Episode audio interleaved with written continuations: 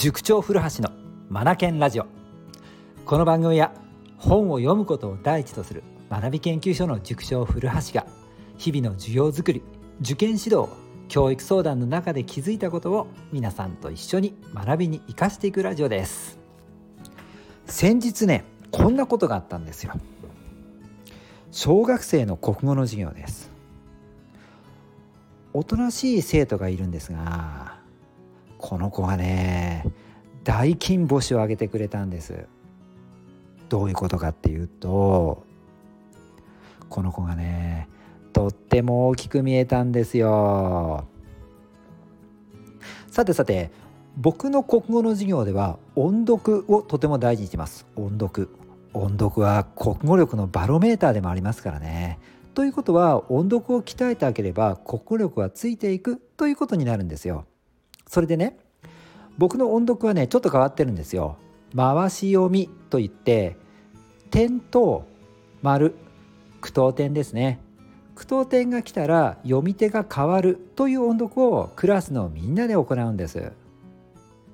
それでねこのおとなしい子がですねこの音読の場ですごいんですよってもったいぶらなくてもいいですよね。先日ねオンインで参加をする子がいたんですよ。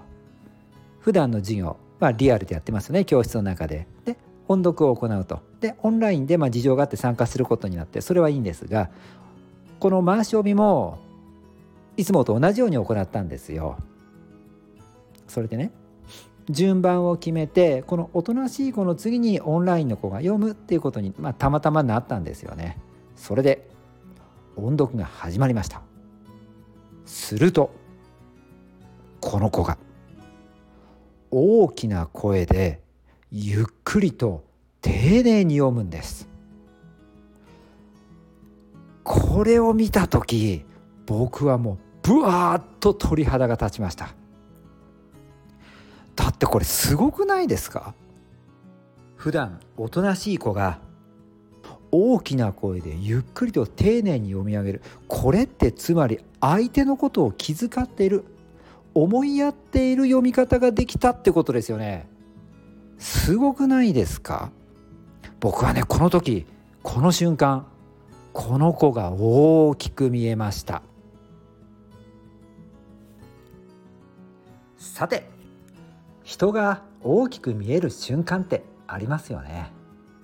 大概この瞬間の時って自分の小ささにも気がつくという瞬間でもあると思うんですよ。今回の国語の音読のレッスンの件で言えば僕はこのおとなしい子を決して軽んじていたわけではないんですけれども想定外の音読をする姿に仏を見たわけなんです。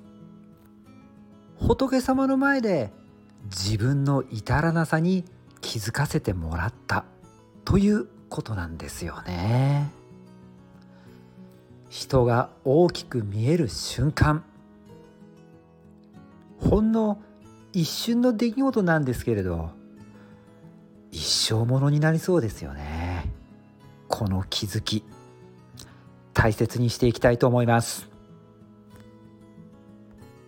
それでは皆さん最後までお聴きくださりありがとうございました。